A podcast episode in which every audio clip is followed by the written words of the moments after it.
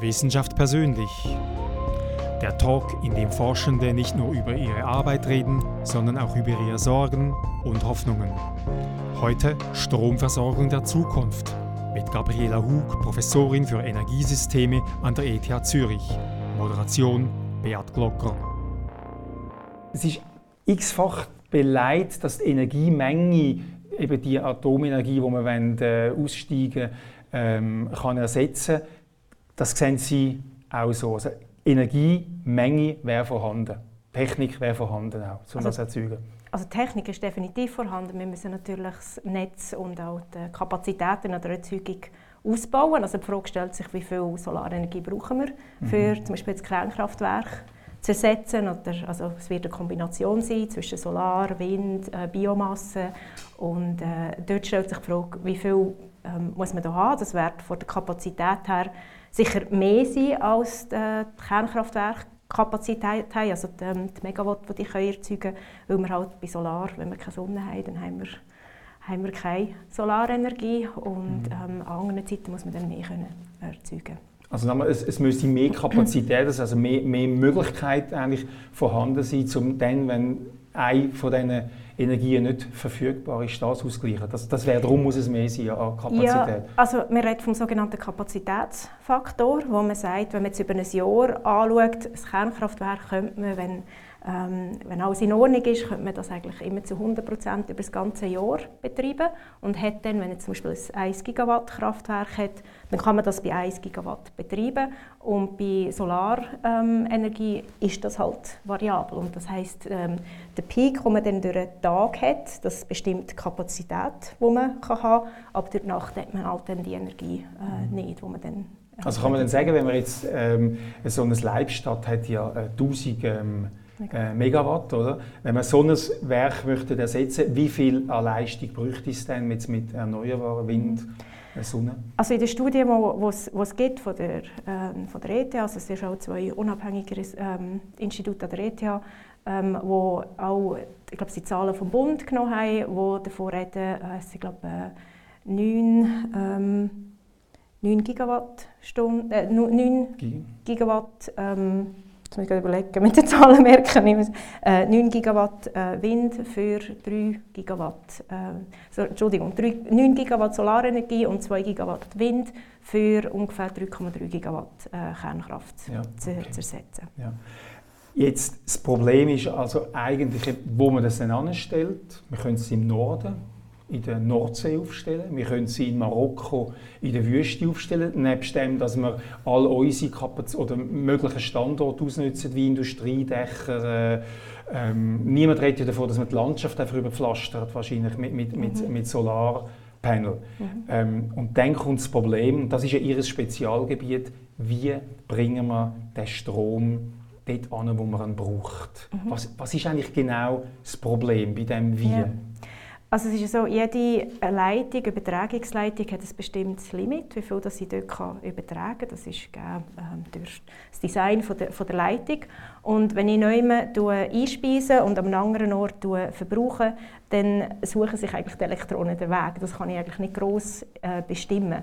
Das heisst, ähm, wir sind eigentlich ausgeliefert der Netzkapazität und das kann dann sein, dass wenn man es jetzt weit weg tut, erzeugen, für neu anzuliefern, dass äh, Leitungen zwischendrin als Limit kommen und dann kann man, also muss man das Kraftwerk runterfahren, damit man äh, die Leitungen nicht tut, ähm, äh, zu überbelasten. Also wenn es aus der Nordsee zu uns kommt, kann man nicht sagen, auf, der, auf dem gereitesten Weg, der, der, Strom sucht sich den Weg irgendwie durch genau. Europa durch, bis er bei uns ist. Ja, genau. Theoretisch schon, ja. ja. Genau. Also praktisch auch. Ja. Etwas, was ich ganz Basic-Frage stellen, die mir irgendwie nie in den Kopf rein will. Man sagt ja, das weiß jeder, der mal ein bisschen Physik hat, dass die Kraftwerke genau so viel erzeugen, wie wir verbrauchen. Ja.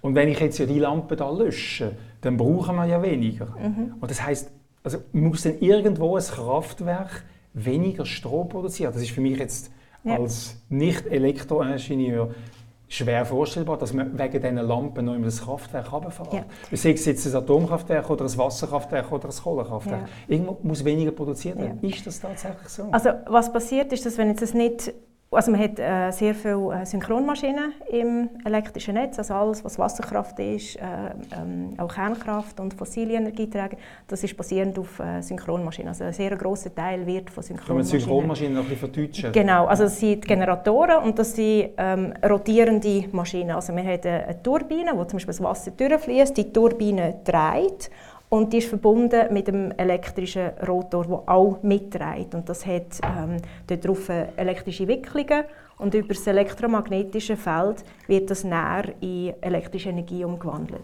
Jetzt muss man sich vorstellen, dass wenn elektrische Energie äh, verbraucht wird, dann äh, wird das vom Generator erzeugt und gleichzeitig muss die mechanische Energie, die vom Wasser herkommt, gleich viel Energie liefern. Also mit jetzt mal Verlust weglassen, aber das mhm. müsste ausgleich sein. Jetzt ist es so, die Rotation von, der, von dem Rotor, das ist kinetische Energie, die ich habe. Und die Rotation von dem Rotor tut die Frequenz im elektrischen Netz bestimmen. Das mhm. heißt, ihr könntet eigentlich, wenn ihr die Frequenz messen wo sollte 50 Hertz sein, wenn die ähm, äh, tiefer ist, heißt das, dass die Maschine eigentlich langsamer drehen. Was jetzt passiert, wenn ein bisschen Verbrauch ansteigt, ist, dass äh, die Leute ja nicht im Kernkraftwerk oder sonst ähm, tut es ein bisschen mehr erzeugen, sondern von der kinetischen Energie wird genommen. Das bedeutet aber auch, dass sich verlangsamt, der Rotor. Das bedeutet, die Frequenz im elektrischen Netz geht runter. Und das kann, kann, man messen lokal. Also haben wir immer die 50 Hertz. Man sagt, das genau. Netz ist, dass es schwankt bei diesen 50 Hertz. Genau. Also wenn ich das Licht auslösche, dann steigt die Frequenz ein bisschen, oder? Wenn ich, ja, genau. Wenn ja. ich das Licht ablösche und ja. wenn ich es anzünde, mhm. geht sie. Aber es gibt natürlich es gibt so ein genanntes äh, Deadband, wo man die Frequenz drinnen behaltet. Also wenn ihr jetzt das Licht ablöscht, dann wird nicht gerade sofort passiert etwas. Aber wenn es jetzt genug Lichter abgelöscht werden über genug lange Zeit, dann tut tatsächlich ein Kraftwerk ähm, weniger näher erzeugen. Mhm. Mhm. Also das ist für mich fast unvorstellbar gewesen, dass irgendwo ein, ein, ein Wasser- oder ein Atomkraftwerk reagiert, wenn ich da... Aber es ist eben die, die Ausgleichung genau. äh, im, im, Netz. Und das ist jetzt bei, bei, bei Solarenergie insbesondere, bei Wind wäre es auch möglich, dass der dass, dass der das ausgleicht mit seiner kinetischen Energie? Äh, nein, die neueren Windanlagen mhm. sind auch über Leistungselektronik mhm. verbunden, gleich wie die Solaranlagen. Und dort hat man eben die rotierenden Massen nicht. Mhm. Das heißt, wenn wir jetzt sehr viele Synchronmaschinen ersetzen durch äh, PV-Anlagen und eben Windenergie, die über Leistungselektronik verbunden sind, dann ähm, würde die Frequenz viel schneller sich ändern. Mhm. Und das heißt, wir müssten schneller reagieren. Und wir haben ein grosses Forschungsprojekt, das wir mit der EU zusammen machen, wo wir anschauen, wie müssen wir denn die Leistungselektronik regeln. Also wie, wie, kann man, wie kann man eigentlich, also die Grundfrage ist eigentlich, kann man mit der Leistungselektronik äh, ähm, die Funktionalität von einer Synchronmaschine, die durch Physik gegeben ist. Also müssen wir nicht mal etwas machen, das ist einfach so, mhm. kann man das ähm, äh, nachher, nachher machen. Das ist genau Ihr Forschungsgebiet, oder? Sie schauen, die ganzen, genau. eins von, ja. ja. Sie schauen die ganzen Netze an. Es gibt mhm. Kollegen von Ihnen, die schauen, wie muss ein Schalter sein, wie, genau. muss, wie muss eine Isolation sein. Ja. Äh, und Sie schauen die ganzen Netze europaweit schauen sie an, wie man die muss managen muss, damit es eben funktioniert, wenn immer mehr von der Sonne und vom äh, Wind ersetzt wird. Ja. ja. ja genau. Und das Hauptproblem ist der Weg, die Überlastung oder was ist das Hauptproblem? Gut, es gibt ähm, diverse Probleme. Also das Hauptproblem fängt mal damit an, dass man halt Sonne- und Windenergie, ich kann nicht einfach sagen, ich will jetzt mehr von dem, äh, so, mhm. sondern äh, man hat halt Sonnenenergie durch den Tag und Wind, tendenziell hat man mehr in der Nacht. Es kommt ein bisschen auf die Region drauf an, aber tendenziell hat man mehr, mehr in der Nacht. Das heißt, die, die Energiebalance zu halten, ist zum einen das Problem. Aber das wäre, wie soll ich sagen, ähm, nicht, das wäre einfacher machbar, wenn man genau könnte vorhersagen zum Beispiel morgen am 2 wird genau so viel Wind- und Solarenergie haben. Dann kann man das planen. Das also mit Wetterbericht könnte man das machen, zum Beispiel, sehr detaillierter Wetterbericht. Ja, ja also es mhm. gibt, äh, gibt Leute, die, die an dem arbeiten, ähm, die Vorhersagen zu machen. Aber da hat man immer Unsicherheit. Also zum einen ist die, die Schwankungen, die man hat, aber zusätzlich auch noch, dass man die Schwankungen nicht genau vorhersagen kann. Das ist die zweite große Problematik. Und äh, ähm, ja, dem schaffen wir auch, wie kann man das optimal machen, dass man die Unsicherheit, die man weiß, dass man die hat, mit kann reinnehmen, Entscheidungen zu treffen, mhm. für wie dass man die Energie erzeugen soll. Aber jetzt haben wir in Deutschland heute etwa 15 Prozent, glaube ich, äh, mhm. Wind, Wind und, und, und, Sonne. In der Schweiz etwa 4, 5 Prozent. Ja. Äh, aber wegen dem ist das Netz jetzt noch nie zusammengebrochen. Deutschland hat eben dreimal mehr Anteil. Mhm.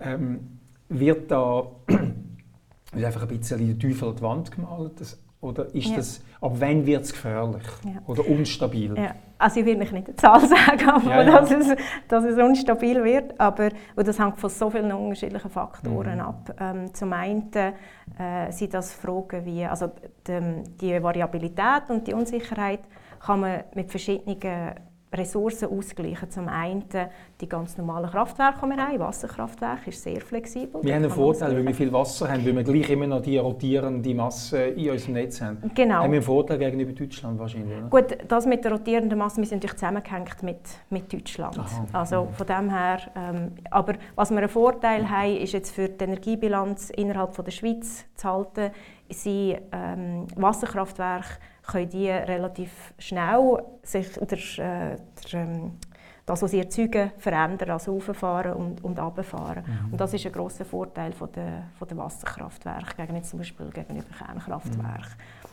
Aber in vielen Werken sehen Sie jetzt die Lösung, um wenn jetzt noch mehr ja. Erneuerbare, noch mehr ja. Wind, noch ja. mehr äh, Sonne, wodurch läuft die Lösung? Wie stabilisieren wir das Netz? Genau, also das eine ist eben konventionelle Kraftwerke, das andere ist, äh, wir nennen das Lastmanagement oder Demand Response, das jetzt zum Beispiel mehr aus Konsumenten äh, auch flexible Ressourcen angeschaut werden. Das heißt, dass wenn ich die, äh, meine Waschmaschine anschaue, dass die vielleicht nicht gerade sofort anspringt, sondern ich definiere, ja, es muss einfach bis um 8 Uhr gewaschen sein und dass man dann ein Signal bekommt eigentlich vom Energieübertrag. Das kann anhand von einem Preissignal sein oder das ist auch immer noch in der Forschung, wie das, wie das mhm. genau gemacht wird. Ein ganz neues System, das wir eigentlich jetzt schon haben, ist mit dem Nieder- und Hochtarif, wo man auch ein bisschen probiert, den Konsumenten dazu zu bringen, den, äh, den Verbrauch ein bisschen zu ja, Das muss ich schieben. aktiv sagen. Ich tue, meine, ich tue jetzt meine Wäschmaschine auch auf, auf das Abend um genau. 10 Uhr, also Abwaschmaschine ja. auf das Abend um 10 Uhr, aber es ist ja relativ eine simple Geschichte, das soll automatisiert werden, solche Genau, Steuerungen, genau. Das soll, ja, ja, es soll natürlich nicht so sein, dass der Konsument äh, jede Minute anschaut, das ist momentan der Preis vom, vom Strom mhm. und, äh, und dann auf, basierend auf dem tut, äh, tut mhm. reagieren, sondern das muss automatisiert werden, sonst funktioniert das nicht. Und dann natürlich die dritte ähm, Flexibilität, die man hat, sind ähm, Speicher. Also man wird in Zukunft sicher vermehrt Speicher ansehen, das Batteriespeicher lokal für äh, kurzfristigen Ausgleich. Pumpspeicherkraftwerke hat man in der Schweiz ja jetzt gerade in den letzten Jahren ja. zusätzlich. Äh, Batterien, ja. reden Sie von Batterien in jedem Haus oder reden Sie da von Fabrikhallen, wo ganze ja. Batterieserien aufgestellt sind? Wie, wie, stellt man sich das vor? Also meiner Meinung nach wird es eine Kombination ja. sein. Also ich kann mir ganz gut vorstellen, dass viele äh, Leute, die ähm, zum Beispiel eine Solar- oder Solarzellen auf dem Dach haben, einfach aus cool finden, auch einen Speicher zu haben und, äh, und das äh, dann zu machen. Das sind zum einen natürlich finanzielle Überlegungen, mhm. ob sich das rechnet mit den jetzigen Speicherpreisen, kann ich nicht so genau sagen, aber ähm, es ist definitiv, ich glaube, äh, bei vielen Leuten ist es einfach so, dass sie sagen, gut, ich möchte, das, ich möchte jetzt dazu beitragen mhm. und äh, möchte das äh, auch haben. Aber dann auch, DKZ zum Beispiel hat äh, zwei grosse Batteriespeicher gebaut. Äh, die erste in äh, Dietika und die zweite ist Volkenzwil. Volkenzwil. Ja, genau. Mhm. Wo sie die. Und es, es wird die, und der Speicher versorgt dann ein ganzes Quartier zum Beispiel? Äh, also die, eine Gruppe von Häusern? Oder? Ja, also die mhm. Speicher, also jetzt gerade vor EKZ, die machen hauptsächlich ähm, sogenannte Frequenzregelung, also was ich vorher erklärt habe, mit, mhm. dass man die Frequenz misst und dann der anpassen, wie viel das man erzeugen, dass dort die Speicher äh, mithelfen, die Frequenz zu halten. Es ist also nicht unbedingt, insbesondere äh, kleinere Speicher werden wahrscheinlich nicht dazu genutzt werden, für jetzt äh, ähm, Winter-Sommer-Ausgleich zu machen. Mm. Oder, äh, ah, die nicht den ganzen Stromspeicher, sondern sie, sie einfach einen Ausgleich ja, zu machen. Genau, ja, okay. genau, nur die Schwankungen um. Ja um einen Wert herum, den man vorher gesagt hat. Jetzt ein Stichwort ist ja, wenn man so über Energieübertragung redet, wenn man sagt, ja, der Wüste Solarstrom versus der Nordsee Windstrom mhm. im Winter und im Sommer muss man das eine auf und das andere von oben nach unten äh, transportieren. Und da gibt es so ein Geisterwort, das heißt HGÜ, ja. Hochspannungsgleichstromübertragung. Mhm. Und da gibt es so Leute, die, ja, das ist so wie ein, so ein das große Wort, ja, wir müssen einfach so Hochspannungsgleichstromübertragungen mhm. machen, also dass man nicht Wechselstrom hat, sondern wie bei einer Batterie Gleichstrom und dort hat man sehr viel weniger Verlust. Ja. ja. Das wird manchmal so als Allheilmittel angepriesen. Wie sehen Sie das? Ja, also der, mein Kollege der Christian Frank macht sehr viel Forschung auf, auf diesem Gebiet. Äh, er schaut eben Komponenten an und ähm, HG gibt es eigentlich schon lange. Äh, das, wie, gesagt, wie ihr gesagt habt, wir haben ähm, das Wechselstromsystem. Das wird dann umgewandelt in Gleichstrom, wird übertragen und auf der anderen Seite wieder ähm, in Wechselstrom umgewandelt. Die Vorteile davon sind, man hat weniger Verlust. Es ist auch, wenn man eine lange Leitung hat, preislich attraktiv. Äh, weil dann vor allem, also ich sage länger, weil bei kürzeren Leitungen hat man die, immer noch die gleichen ähm, Wechselrichter, die man braucht auf, auf beiden Seiten. Und die, das sind eigentlich die, auch teure Komponenten. Mhm. Und je länger dass man es macht, desto mehr profitiert man eigentlich von dem. Ein anderer ähm, Vorteil ist, dass ich am Anfang gesagt habe, man kann den Strom nicht wirklich sagen, wo er durchfließen soll.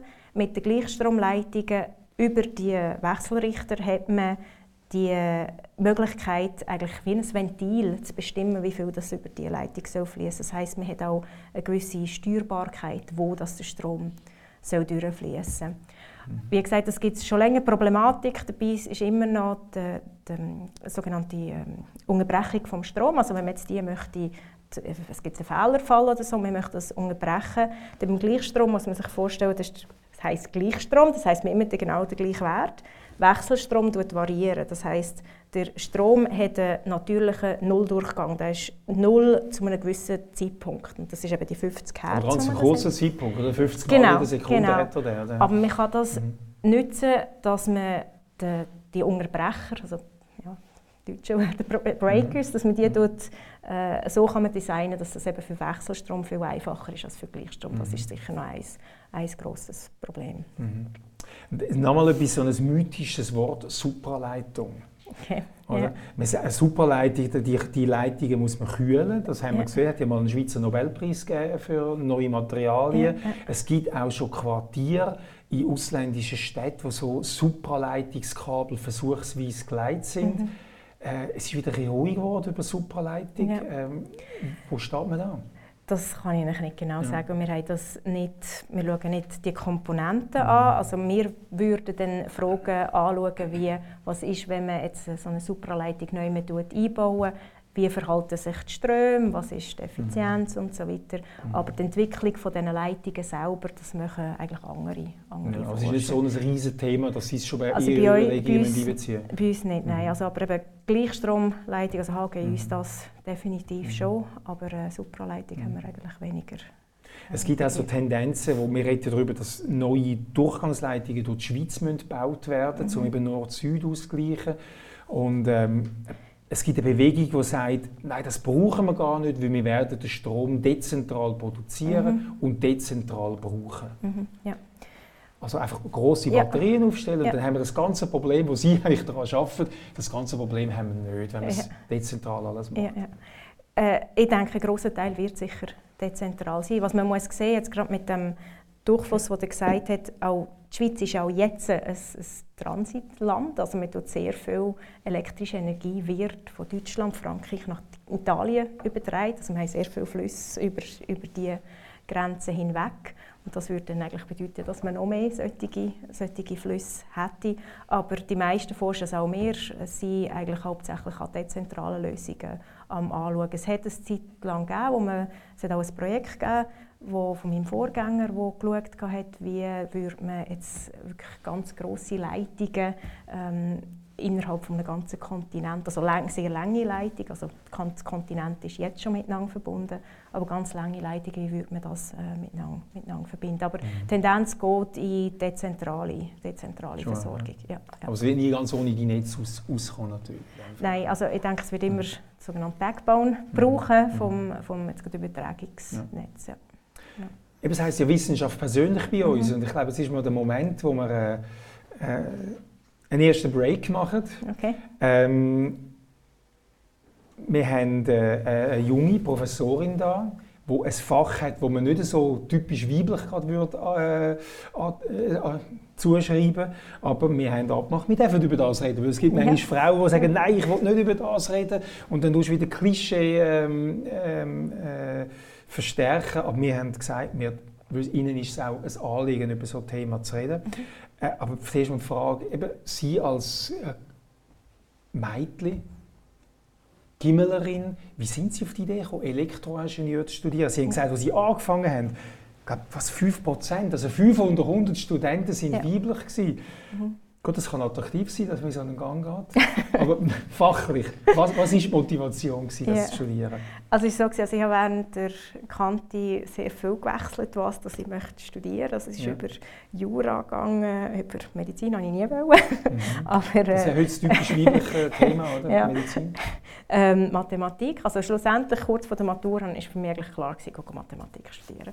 Nachher hat mich mein Physiklehrer äh, angesprochen, ich glaube, es war erst sechs, also irgendwie eineinhalb Jahre vor, vor Abschluss. Gewesen.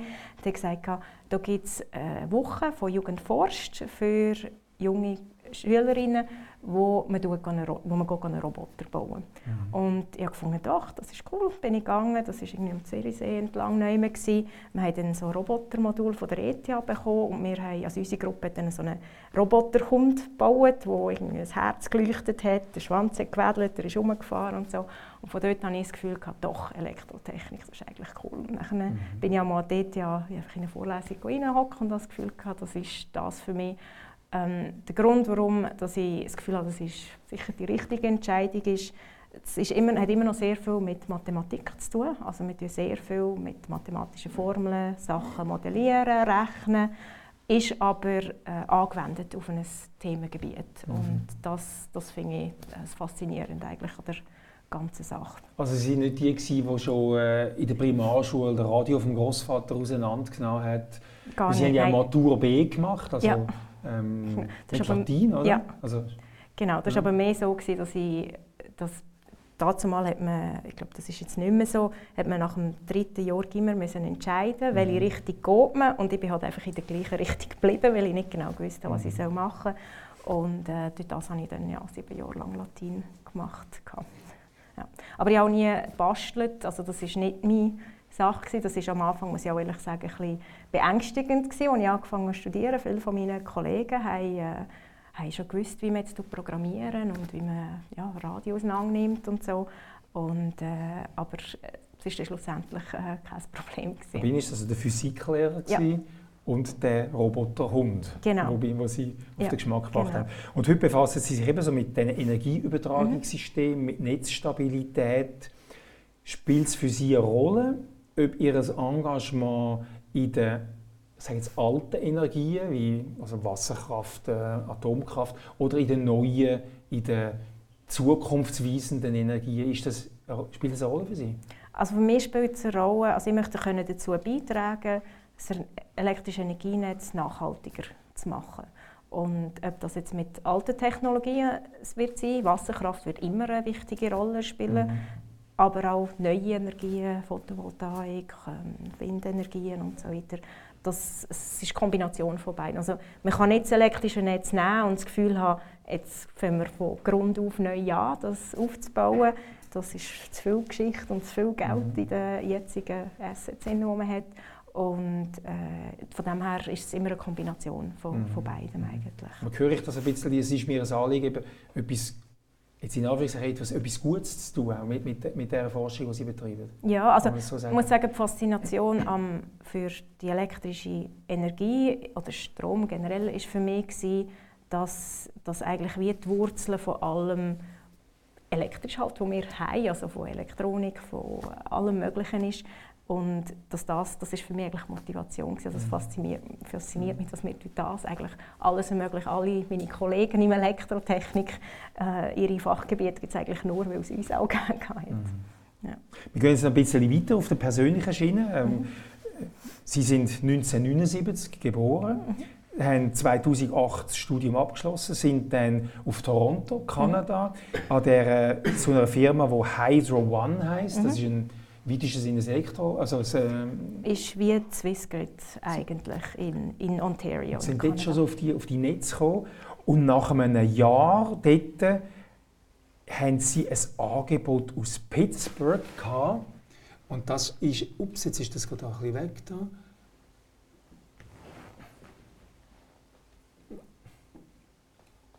Und da haben sie uns ein Bild mitgebracht. Ja, genau. ist, es, ist es ein, Tele ein Telefon oder ein E-Mail, das aus Pittsburgh kam? Ja, also es war so, gewesen, ähm, eine Professorin von der Carnegie Mellon University, wo ich näher war, war äh, zu Besuch bei meinem Doktorvater und hat gesagt, wir haben eine offene Stelle, ob jemand wüsste, der interessiert wäre. dann hat er gesagt, ja, schreib mal der Gabi ein E-Mail, sie ist in Toronto, vielleicht ist sie interessiert. Und mhm. dann ist ein E-Mail dann irgendwann gekommen, ob interessiert wäre an einem Interview. Und ich hatte zuerst das Gefühl, gehabt, nein, jetzt sind wir gerade nach Toronto gezügelt. Wir haben uns dort eigentlich eingelebt. Uns hat es sehr gut gefallen in Toronto.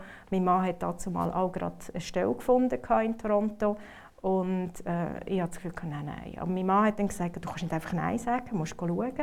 Und dann sind wir schauen und mir hat es wirklich fasziniert, einfach wieder an die Uni zurückzugehen. Mhm. Also das können ein bisschen ausleben, ein bisschen, ja, Ideen zu entwickeln und an Problemen zu arbeiten, mhm. die nicht gerade in zwei Monaten müssen gelöst werden sondern ein bisschen länger. Ein länger Schnuff. Ja, genau. Jetzt muss ich sagen, Sie sind dort 30 gewesen, ja. haben den Ruf zur Professorin gehabt und das Bild haben Sie uns mitgebracht. Genau. Das ist, was ist das genau? Das ist so einen seltsamen Hut Also ist ich habe zuerst gemeint, das sei Fasnacht, aber es ist Also das ist äh, das erste Mal, als ich an Graduation Ceremony, also es ist die Abschlussfeier, ja. gehen als Professorin und die, die, Amerikaner haben die Tradition, also das ist in England ist das glaube ich, angefangen mit den Trachten, die man bei der Abschlussfeier anhat. Und was mich dann fasziniert hat, dass wenn man das Bild anschaut, es gibt ganz viele verschiedene Symboliken hinter dem. Mhm. Zum einen der Hut, der hat bei den Professoren sechs Ecken und bei den Studenten hat es vier Ecken mhm. gehabt. Dann der Hut, also das, das Blaue, das man dort sieht, wo man, wo man geht, das ist die, die blaue Farbe bedeutet, dass ich einen Doktortitel habe. Das, die, die andere Farbe sind zum Beispiel für Master und dann aber auch für andere Fachgebiete, also jetzt nicht Elektrotechnik oder nicht Engineering oder Ingenieurwissenschaft, haben andere Farben. An dem kann man ablesen, was, was hat man studiert und welchen Grad hat man erreicht. Und dann die andere Farbe, also das Gehäuselte oder was das ist, das ist äh, die Farbe von der Uni, wo man den Abschluss hat. Da ich in der Schweiz studiert habe und das nicht gibt, habe ich einfach immer die Farbe von der Carnegie Mellon University bekommen. Also das heisst, ich mhm. einfach so aus Also einfach die ganze also für mich ist zum einen das Bild, das mir äh, ja, die Erinnerung bringt, das ist das erste Mal, dass ich Studenten, die bei mir Vorlesung hatten, äh, äh, können gratulieren dass sie, dass sie ihren Abschluss hatten. Gleichzeitig auch also der, das ist der älteste Sohn von uns. Der ist ja noch genau, der wäre jetzt nicht vor, Der war äh, dann äh, sechs Monate alt. Gewesen. Und äh, es ist so ein bisschen wie unser Anfang aus Familie und unser Anfang aus, also mein Anfang als Professorin. Äh, ja. mhm. genau. Und dann sind Sie ähm, im, im 15. sind Sie wieder zurückgekommen mhm. aus, aus, der, aus den USA, ähm, sind Professorin geworden eben an der, an der äh, Power Systems Laboratory von der ETH Zürich. Und dort engagieren sie sich manchmal auch eben für Frauen in solchen, in solchen Berufen. Und äh, ich weiß, es gibt äh, vier, ähm, vier äh, Professorinnen in der mhm. Elektrotechnik, ähm, aber sie sind die einzigen mit Kind. Mhm. Ist also doch sehr schwierig, das zu vereinen, oder? Gut, also zum einen ist es natürlich eine persönliche Entscheidung, ob man Kind mhm. oder nicht. Und zum anderen, mein Mann hat mich unglaublich unterstützt. Also, er hat von Anfang an gesagt, wenn wir mal Kinder haben, dann wird er daheim bleiben. Das, äh, ich habe das Doktorat gemacht, er hat auch studiert an der Fachhochschule. Es war aber klar, dass ich immer wieder ein höheres Gehalt habe als, als er, also dass das schlicht keinen Sinn macht. Mhm. Und äh, ich war eigentlich eher die, die auch ambitionierter war und äh, durch das hat er das gesagt, er äh, werde dann auf die Kinder schauen. Also ich muss sagen, so hat das wahrscheinlich nicht geklappt bei uns, wenn, wenn er nicht so äh, auch Commitment hatte für, mhm. für die Familie, das zu machen. Ich weiß von anderen Kolleginnen, die das auch mit dem Partner, der Professor ist, arrangieren, dann halt mit Kinderkrippen und so weiter. Wir haben immer das Gefühl, wir möchten die Lösung so wie wir, haben, wie wir es haben, mhm. mit, äh, mit ihm jetzt äh, die aber wir denken, das ist für also jede Familie...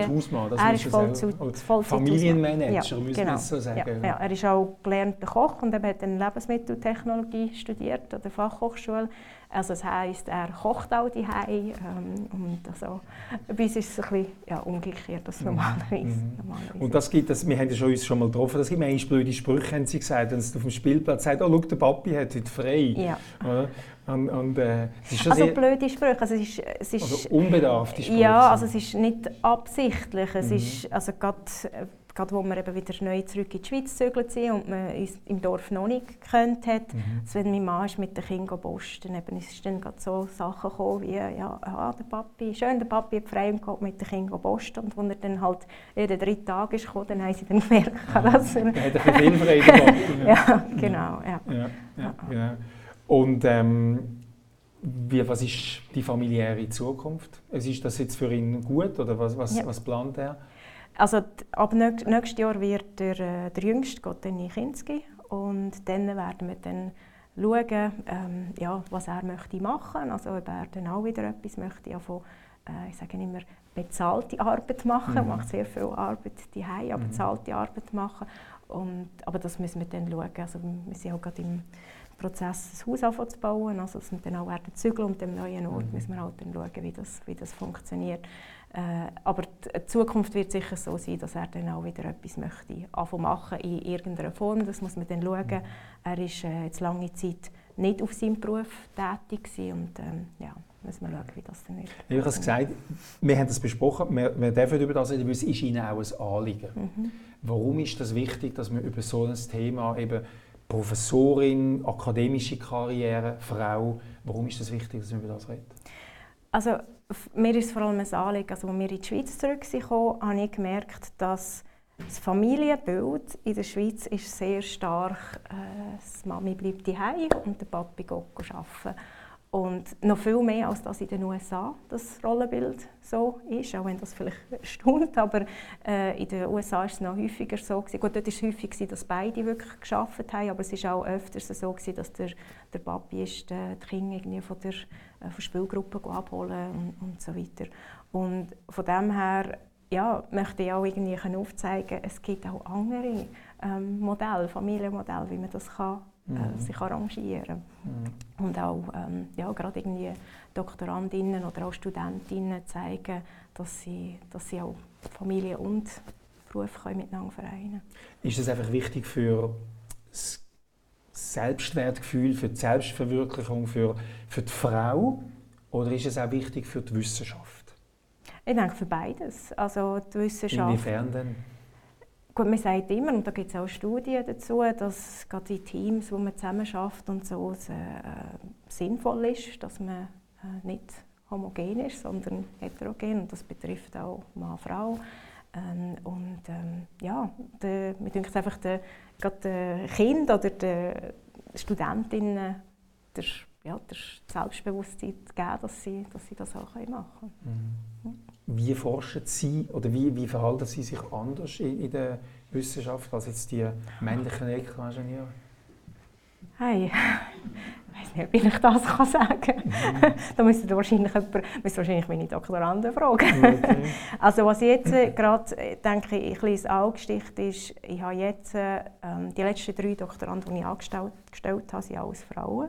Also wir haben jetzt äh, in meiner Gruppe einen Frauenanteil von 40, 45 Prozent, was sehr ungewöhnlich ist, wo ich aber nicht expliziter noch gesucht habe. Es hat sich einfach so ergeben. Mhm. Aber ich kann mir vorstellen, dass sich auch eher vielleicht eine Frau bei mir würde bewerben ähm, für das Doktorat oder so zu machen. Mhm. Dass das vielleicht einen Einfluss darauf hat.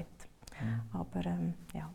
Gut, Frauen sind auch nicht nur die besseren Menschen. Jetzt ist Nein, ja gerade eine Professorin entlassen worden, ja. weil sie gerade ihre weiblichen Mitarbeiter aufs Übelste gemobbt hat. Das ist ein anderer Fall, aber ja. Ja, das ist eine, individuelle Geschichte. Genau, ja. Jetzt, Sie haben uns auch einen Gegenstand mitgebracht, so zum Schluss vom persönlichen Teil. Ich weiß nicht, was es ist. Jetzt, ich, ich weiß, dass es im persönlichen Teil passt. Und ich muss mich jetzt Was dem, ist das? ein Puderdöschen können Sie Nein. Ah nein, nein, ich weiß es. Früher war es schwarz. Gewesen. es, ist, es ist normalerweise auch noch schwarz. Das Ein ist ein Eis- Kinder... Ah, ist ein bisschen Er ein ist leichter. Genau. Ja. Ja. Das ist ein bisschen leichter als die anderen, oder Mhm. was? Ja. genau. Gut, warum bringt Gabriela Hug, Professorin für Elektrotechnik, okay. ein Eishockey-Puck mit? Ja, ja. Also es, Kanada? äh, Kanada? Assoziiert es bei mir? Ja, eigentlich um, es Sie diverse andere... an. Okay. Jetzt haben Sie schon ein ursprünglich männliches Metier gewählt. Mhm. Spielen Sie auch noch Hockey? In der Regel nicht. Also Nein, okay. Jetzt müssen Sie es sagen. ja, also zum einen ist äh, mein Mann ist sehr Hockey begeistert, also hauptsächlich um Fanen, um selber spielen es Bier ein bisschen, privat einfach. Äh, aber ähm, wir sind früher, als wir ein Paar wurden, sehr häufig nach Biel am Match. Also er ist schon lange Biel-Fan, auch als ich noch in der Nazi B war und nicht zuoberst an der, an der Spitze. Und das ist das eine. Und das andere ist, äh, unsere drei Kinder spielen jetzt alle Eishockey. Also auch der Kleine hat jetzt Also vor die sind noch klein, müssen wir sagen. ja, zwischen vier. 4 und 9, genau. Ja. Und der Kleinste Alles Buben. Alles Buben, ja. Und er hat vor zwei Wochen hat er angefangen, auch Eishockey zu spielen, der Kleinste. Und der Älteste spielt jetzt in der zweiten, also bei der Piccolo-Stufe, das ist die zweite Stufe. Und unsere Wochenende sind wirklich durch den Winter eigentlich durch Eishockey ausgebucht. Und äh, ist für uns wie eine Familienbeschäftigung. Wir gehen auch, wenn eines der Kinder Match hat, dann gehen wir als Familie und äh, gehen anführen. Und teilweise kommen noch Großeltern und Tanten und alles und so. Und das ist für uns äh, wirklich äh, ja, eine Beschäftigung, die Spass macht. Und ich habe gerade vorhin gesagt, in der Regel spiele ich nicht. Wir hatten jetzt gerade am letzten Sonntag einen Sponsorenlauf vom, vom Verein, wo die Kinder spielen. Und da gibt es auch immer einen älteren Match, also Eltern gegen Kind Match. Aha, so, ja. Und äh, das Mal habe ich mich auch eingeschrieben, zu spielen. Also. Und äh, ja, es ist nicht so einfach. Und der. Neunjährige, der Neunjährige um drei platziert Ja, der hat dann sehr, ja genau, der hat dann grosse Freude gehabt, dass er mit den Böck zwischen den Beinen kann spielen und um Ohren fahren genau, ja. So, und jetzt als letztes vom Persönlichen, nachher gehen wir schon wieder zu der Forschung. Ja. Äh, weil schließlich haben wir äh, eine Elektroingenieur, Professorin da. Äh, Sie haben uns eben Musik mitgebracht. Genau. Und ich muss Sie jetzt warnen, meine Damen und Herren, es ist ein bisschen gewöhnungsbedürftig, die Musik. Also wir haben schon Frank Zappa, wir haben schon Mozart, wir haben schon Keith Jarrett und Michael Jackson, aber das haben wir noch nie gehabt. Wir hören es zuerst und wir hören es ganz und Sie müssen vielleicht überall schauen, weil die reden nicht so ein deutliches Englisch, muss ich sagen, aber ein Karikaturist oder irgendein YouTuber hat uns den Gefallen getan und das Stück so mit Cartoons zu illustrieren. Wir hören es zuerst und When I look around me, I can't believe what I see. It seems as if this country has lost its will to live.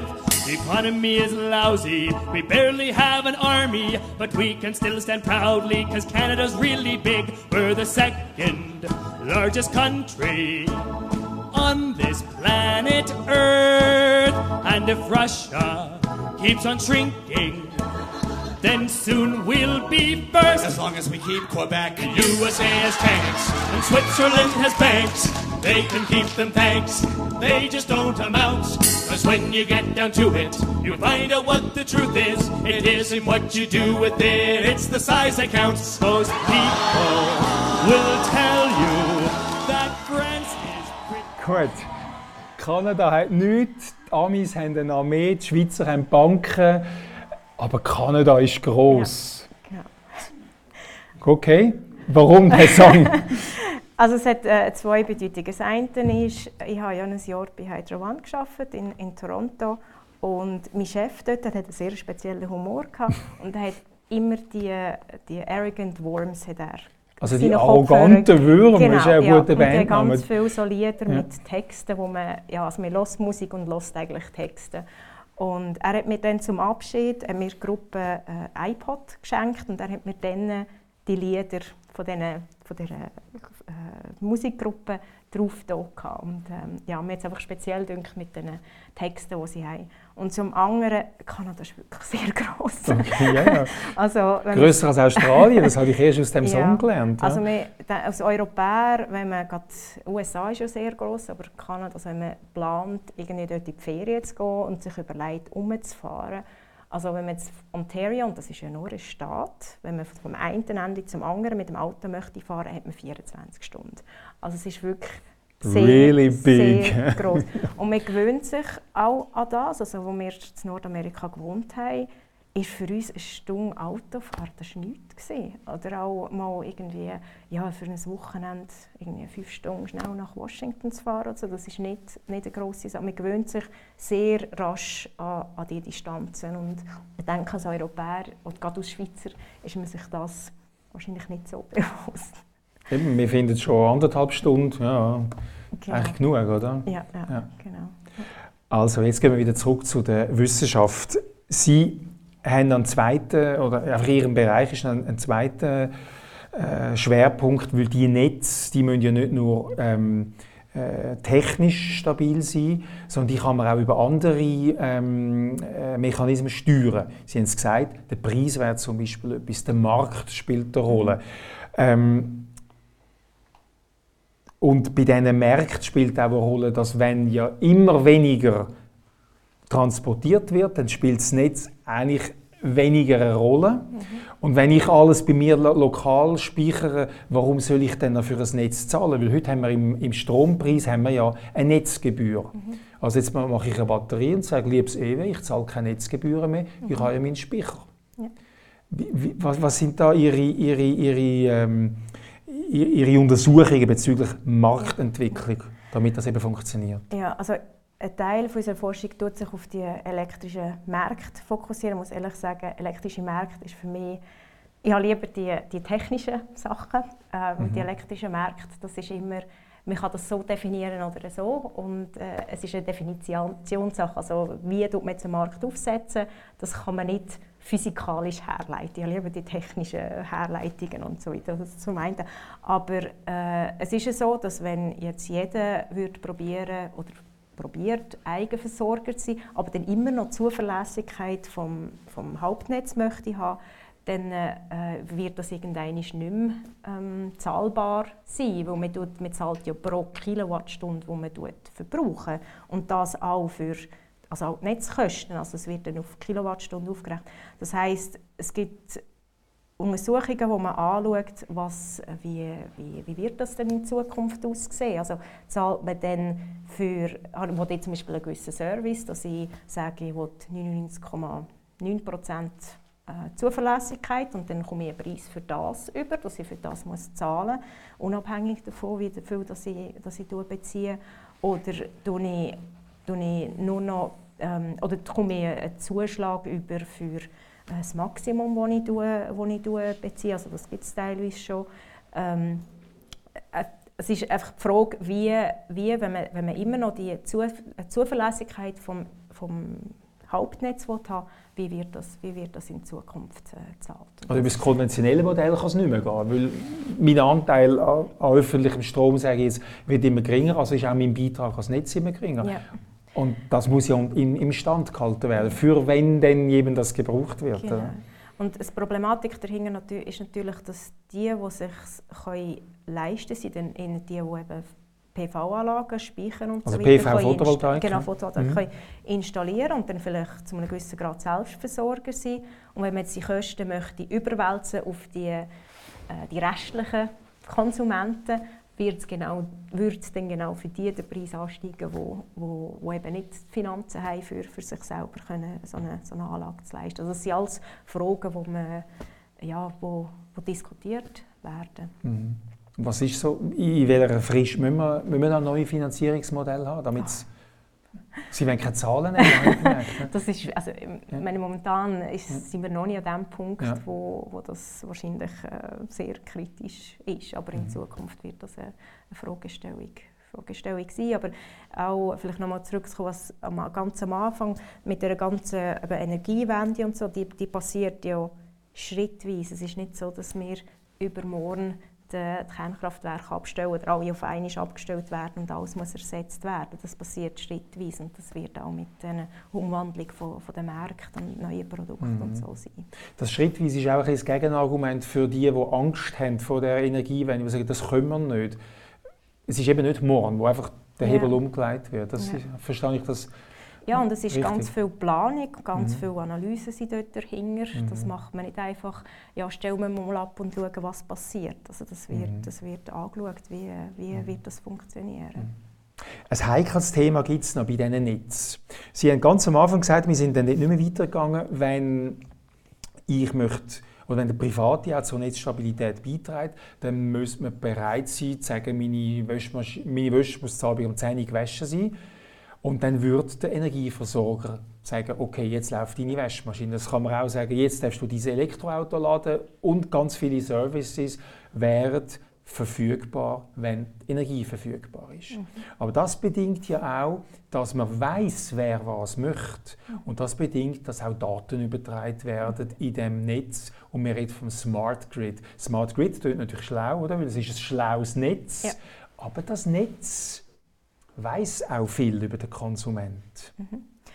Ja, also es gibt äh, Ansätze, wo, wenn man relativ hochauflösend kann messen kann, wie viel das ihr jetzt verbraucht über, über die Zeit, dass man aus dem zu einem gewissen Grad kann schließen kann, was ihr daheim möchtet. Und, äh, das Also das Netz merkt sicher, ob ich in der Ferien bin und nur so ein, ein Pseudolämpchen eingeschaltet habe, das immer zu Abend um 7 Uhr angeht, Ja. oder ob ich wirklich das Haus bewohne. Ja, genau. Also das kann man eigentlich aus dem Strom, das kann man natürlich auch jetzt, also auch mit, äh, mit tieferer Auflösung. Also, äh, früher ist es so, also auch jetzt teilweise noch so, dass man ähm, halt erst die alten Messgeräte hat, die dann jemand kommt, kann ablesen Und Smart Meters äh, bedeutet, dass dann einfach höhere Auflösung, also in 15 Minuten Takt, ähm, gemessen wird, wie viel Energie hat man braucht in diesen 15 Minuten und das dann eben, dass man dann weiß, wann hat der Konsument braucht. Und das ist ein Thema, äh, Privatsphäre, wie kann man das Mhm. schützen.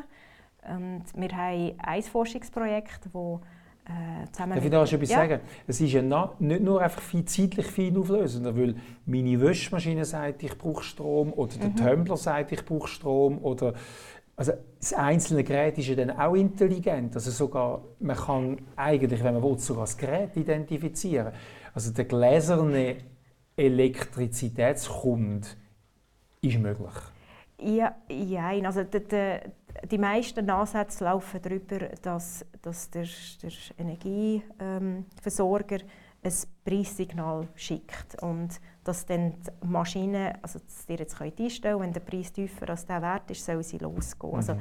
äh, das sind eigentlich die, die Ansätze, die wo, wo zu einem grossen Grad angeschaut werden. Das heisst, es ist nicht so, dass die Maschine tut, ähm, tut jetzt dem Energieversorger sagen, es muss bis am 8 Uhr gewaschen sein. Das ist mehr lokal. Also es wer- werden auch sehr viele Sachen angeschaut, die man lokal dann kann, kann regeln und, und, Mhm. und optimieren Aber Privatsphäre wird ja heute sehr groß geschrieben, nicht zuletzt eben wegen, wegen Internet, und, und, wo man Mhm. überall Spuren hinterlässt. Und jetzt soll auch noch das Stromnetz so gewisse Spuren analysieren. Ja. Wie schützt man Privatsphäre vom Elektrizitätskonsument? Also zum einen ist, ist ja so, also dass der Energieversorger hat ja die Daten und dann wird auch davon geredet, dass äh, jetzt, äh, jemand Drittes da könnte reinhacken und Daten ähm, klauen. Das kann man natürlich äh, möglichst umgehen mit irgendwie Verschlüsselungsverfahren und so. Da bin ich nicht Experte drauf.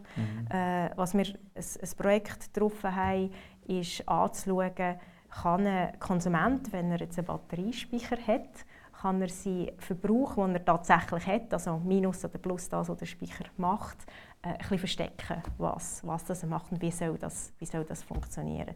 Das ist äh, momentan, also wir sind an diese Methode entwickeln, man kann es noch nicht explizit jetzt in einem Haushalt implementieren, aber das ist ein Projekt, wo wir, wo wir dran, dran arbeiten. Aber es ist, das ist eine Fragestellung, die sicher im Raum steht. Auf der anderen Seite muss man auch sehen, sehr viele Leute geben natürlich sehr viele Sachen preis über, über Facebook, über was auch immer, also auch die ähm, ja, elektronischen äh, Seiten, die man, die man hat. Also, ja, man muss vielleicht auch die Relation ein bisschen sehen. Ja, dort wird immer argumentiert, das ist freiwillig, das sage ich auch, was ich Ja. reinposte. Aber da hat ja. gut, Energieunternehmen, da hat fast der Staat Zugriff auf Ja. meine Lebensweise. Und dort wird es immer kritisch und äh, die Leute werden eher ablehnend oder, bei solchen Sachen. Ja, also, also es gibt, in der Schweiz ist glaube die, die Auflehnung nicht so groß, aber es gibt andere Länder, es gibt Frankreich, wo äh, zusammen, äh, in diesem Projekt zusammenarbeiten. Dort hat er tatsächlich ein Foto geschickt von Leuten, die demonstriert haben gegen Smart Meters wegen, wegen der Privatsphäre ähm, ja, Thematik. Und äh, ja, wie gesagt, das ist, das ist, eine, das ist eine Sache, die man, die man sicher muss anschauen muss. Und das, ist, äh, das Bundesamt für Energie weiß das auch und ist, ist dort dann auch am, am mhm. Schauen. Also, mhm. ja. Wenn Sie jetzt müssen einem Konsumenten oder unseren Zuschauerinnen und Zuschauern sagen, was hat die einzelne Person davon, wenn sie einen Smart Meter installiert? Es gibt ja so Versuche in verschiedenen Gemeinden, wo man kann sagen, ich mhm. möchte einen Smart Meter, ich bin mhm. bereit für den Versuch. Was, haben, was habe ich davon? Gut, äh, in der Energiestrategie ist ja festgelegt, dass man Smart Meters Rollout macht, äh, bis, ich weiß nicht, was genau das Jahr ist, aber in 80 Prozent sollen Smart Meters, sollen Smart Meters werden. Ich als Konsument habe eine höhere Auflösung, von wenn ich elektrische Energie brauche und ähm, kann durch das auch ähm, weiss, was sind meine Hauptverbraucher, wie kann ich mhm. meinen Energieverbrauch äh, reduzieren. Also es ist mit allem, wo wir mehr Daten auch über uns selber haben, dass man informiertere Entscheidungen eigentlich kann, kann treffen kann. Mhm. Es ist kürzlich gerade, ich glaube, letzte Woche eine, eine Umfrage veröffentlicht worden, die herausgefunden hat, dass der Konsument sich eigentlich gar nicht darum kümmert, was er verbraucht. Die Hälfte der Leute wissen gar nicht, wie hoch ihre Stromrechnung ist. Wie hoch ist Ihre Stromrechnung? Wir kommen Pauschalen über für 170 Franken auch zwei oder drei Monate. ja, es ist nicht, und dann wird dann Ende Jahr abgerechnet, wie viel es tatsächlich war. Ja, das ist so. Das, äh, das ist auch ein Grund, warum das gerade das Demand Response oder Lastmanagement ähm, nicht ganz eine einfache Sache ist, weil wie gesagt, man gibt irgendwie für einen, für einen Kaffee mehr aus, als dass man äh, für den Strom für eine gewisse Zeit braucht. Also es ist, äh, es ist nicht äh, ein Betrag, der uns weh tut und äh, darum einem Konsument ein paar Franken pro Monat zu geben, damit er seinen Verbrauch anpasst, das ist eine Fragestellung. Wie dass man das macht, dann muss der Konsument Mehrwert daraus bekommen, dass er das tut, tut, mhm. äh, mhm. äh, tut geben. Ähm, ja, das ist definitiv eine offene, offene Frage. Ja. Also es ist nicht nur eine Frage von der Technologie, mhm. es ist eine Frage von der Netz und es ja. ist letztendlich eine Frage vom Bewusstsein vom Einzelnen. Ja, das auf jeden Fall, ja. Gabriele Hug, ich möchte Ihnen zum Abschluss noch unser Standardgeschenk geben. Es ist ein Buch über Pioniergeist okay. und ich habe Ihnen eingeschrieben, nur Pioniere verändern die Welt und Sie haben gesagt, ich möchte etwas beitragen, dass sich die Energiesituation zum Guten wendet. Sie wollen die Welt verändern. Das sind ein paar ältere Leute, die das schon gemacht haben. Ich wünsche Ihnen viel Spaß mit dem Buch. Danke vielmals, dass Sie gekommen sind. Und nachher haben wir den Apero mit Gabriele Hoch. Bitte.